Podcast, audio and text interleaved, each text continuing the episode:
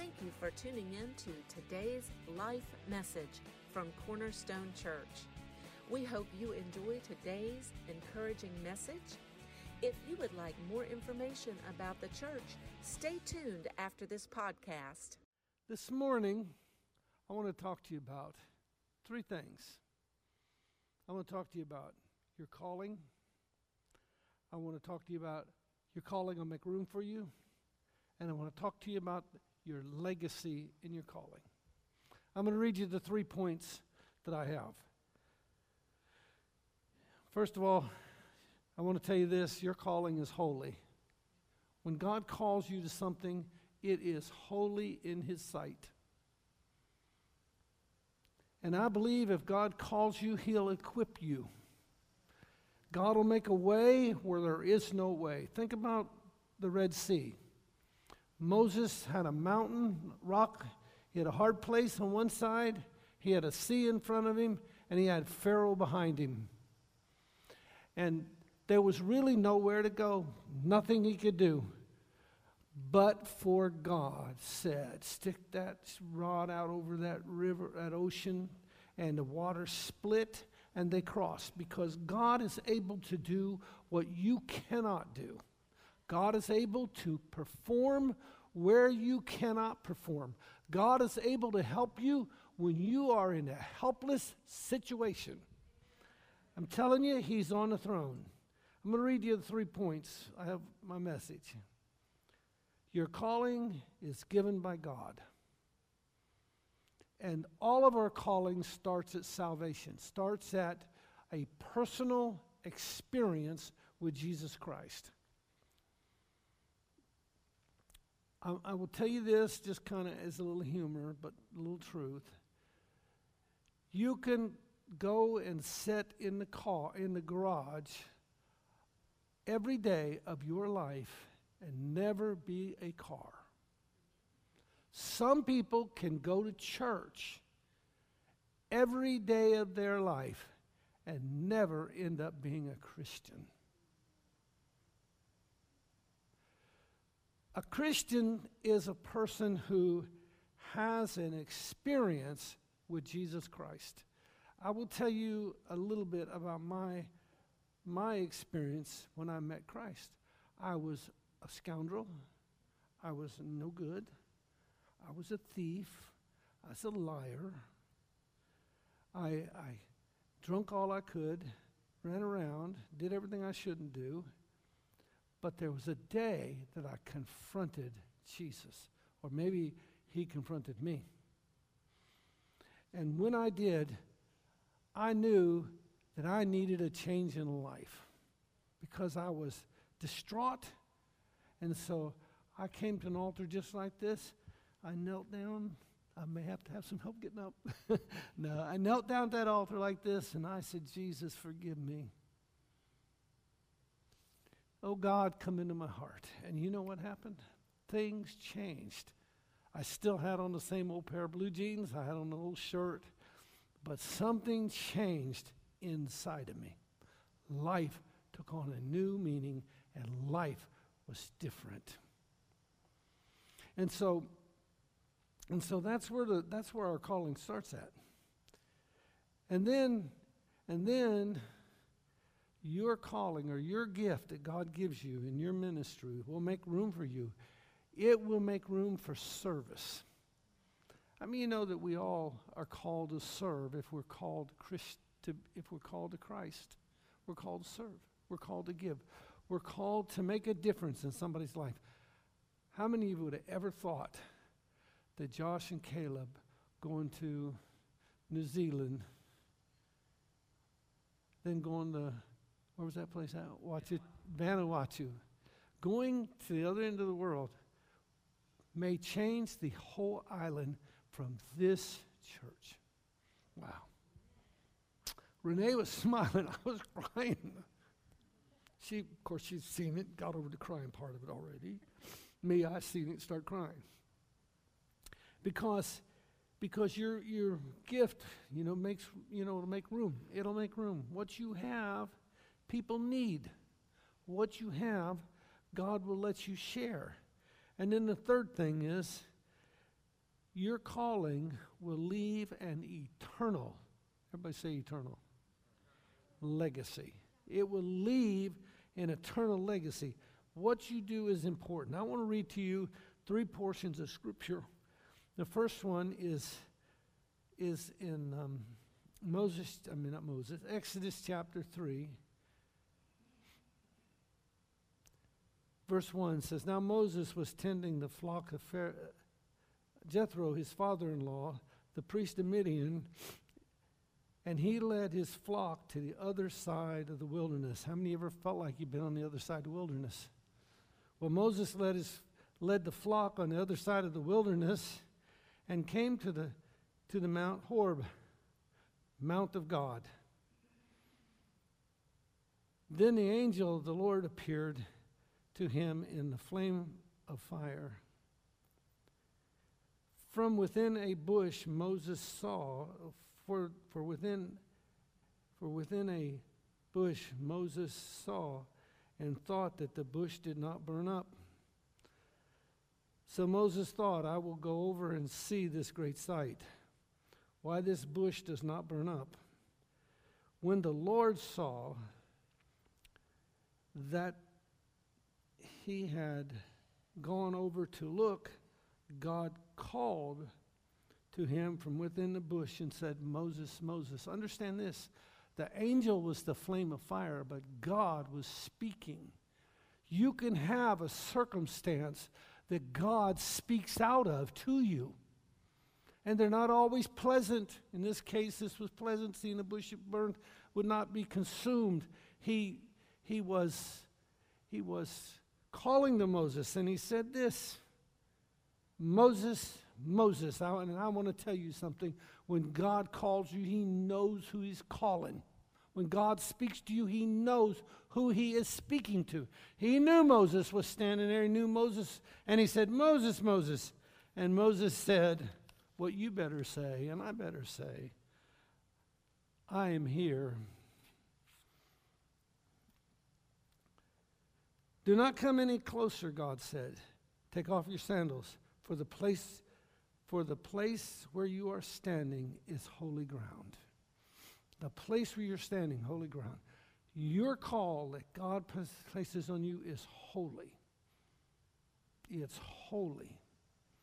It's important. It has a meaning. And God has a purpose. That's one of the things this generation is lacking is purpose. But God wants to give you purpose. He gave Moses purpose. Take off your sandals, for the place where you are standing is holy ground. Then he said, then he said, I am the God of your fathers, the God of Abraham, the God of Isaac, the God of Jacob. At this, Moses hid his face because he was afraid to look on God. Your call is holy, and you're never alone in it you always have the presence of God with you. He said, I am the God of Abraham, Isaac, and Jacob. And in that call, he, he, he did, he placed that. He placed in him, told him, I am the God of Abraham, Isaac, and Jacob. One of the things in my years of ministry, of 50 years of ministry, I have been alone but I never was alone. I've been alone. I've been by myself in things, but I've never been alone because always I've had the God of Abraham, Isaac, and Jacob. I've always had the Lord helping me, even though sometimes it's been despair and there's been problems and what have you. God has always been there. I've always had the Lord in the midst of the situation, and so do you. Can I hear amen? amen? Because God cares, God is, God will always be, and He'll always help His children. I'm, you know, excuse me, I am very, uh, those poor people in, those poor Christians in Afghanistan that have died. Would you give me a Kleenex, a box of Kleenexes? That has died for the cause of the gospel They're not alone. They're not distraught. They're not in despair. They might be dead. But you know, that's not the end of the story. That's just not the end of the story. Because we serve an eternal God. We don't always everything, ever understand everything in this temporal earth, but we serve an eternal God, and one day all our questions, whys, will be answered. And I will guarantee you one thing on this earth, there's more questions than our answers. But I want to assure you three things, three things I want to say about Moses. Moses had a call. Moses served in his call. He went to Pharaoh and freed the children of Israel. And in that process, he left a legacy. The legacy is Genesis, Exodus, Leviticus, Numbers, and Deuteronomy. He wrote the first five books of the Bible, which to this day influence and impacts people's lives worldwide because God had his hand upon Moses. I mean, no, Moses, yes, upon Moses. And he, and he changed the world because he was willing to walk over to a burning bush. I want to talk to you a little bit about Paul. The three points about Paul. Paul's call, Paul's service, and Paul's legacy.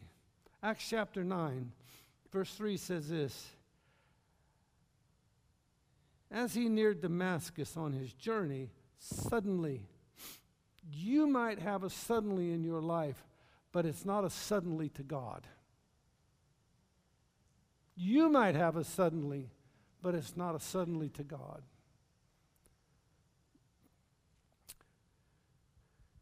As he neared Damascus on his journey, suddenly there was a light from heaven flashing around him. He fell to the ground and heard a voice saying, It's amazing, said, Moses, Moses. Now he said, the Lord says, Saul. I mean, Paul. No, it's Saul, Saul. Why do you persecute me?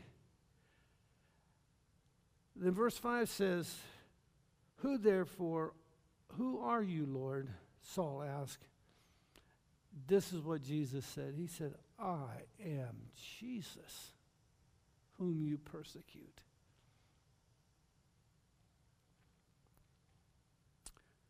God said to Moses, I am the God of Abraham, Isaac, and Jacob. But Jesus said, I am Jesus whom you persecute. He replied, Now get up and go to the city, and you will be told what to do. Now, most of us probably understand the story here is that the story Abraham, I mean, that Saul is that Saul was persecuting the church. Paul was the leader, he orchestrated things. But when he met Jesus, there were some things that went by the wayside. He said, I am Jesus whom you persecute, he replied. Now get up and go to the city, and you will be told what you must do. The whole thing changed for Saul. The men traveling with Saul stood there speechless. They heard the sound but did not see anyone. Saul got up from the ground, but when he opened his eyes, he could see nothing. So they led him by the hand. That was, that was Paul's call. Now, Saul's call. And Saul got his name got changed to Paul. His encounter was dramatic. His, his service was, was dramatic. And he wrote 14 of the New Testament books, which he left an he left a legacy forever. With one encounter with the Lord, changed his life. That's what happened to me. One encounter changed my life with the Lord. Now, I've not written any books. I had a chapter in a book written about me, but I didn't write it. So, so that was a that was a dramatic that was a dramatic thing. And, and I want to talk to you a little bit here about Jesus' calling, you know, because that's what Jesus is doing this morning. He's calling. He's calling. He said this As Jesus walked by the Sea of Galilee, he saw two brothers, Simon and Peter, his brother Andrew, that were casting their nets in the lake, and they were fishermen. And this is what Jesus said Come follow me. Jesus said, and I will send you, I will send you to become fishers of men. And this is what they did. They left their nets and followed Jesus. No flashing lights, no explosion, no lightning from heaven, just a call from Jesus. And I want to tell you this morning Jesus is calling. He's calling us.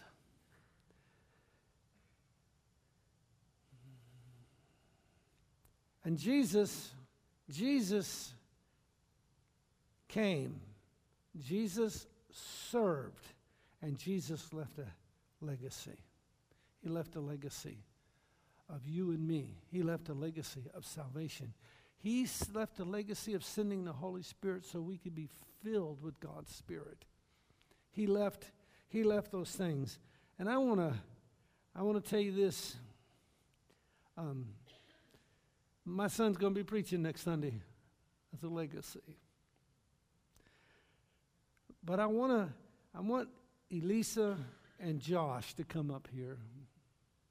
Where's Elisa? You didn't run off on me, did you? Elisa and Josh, come up here.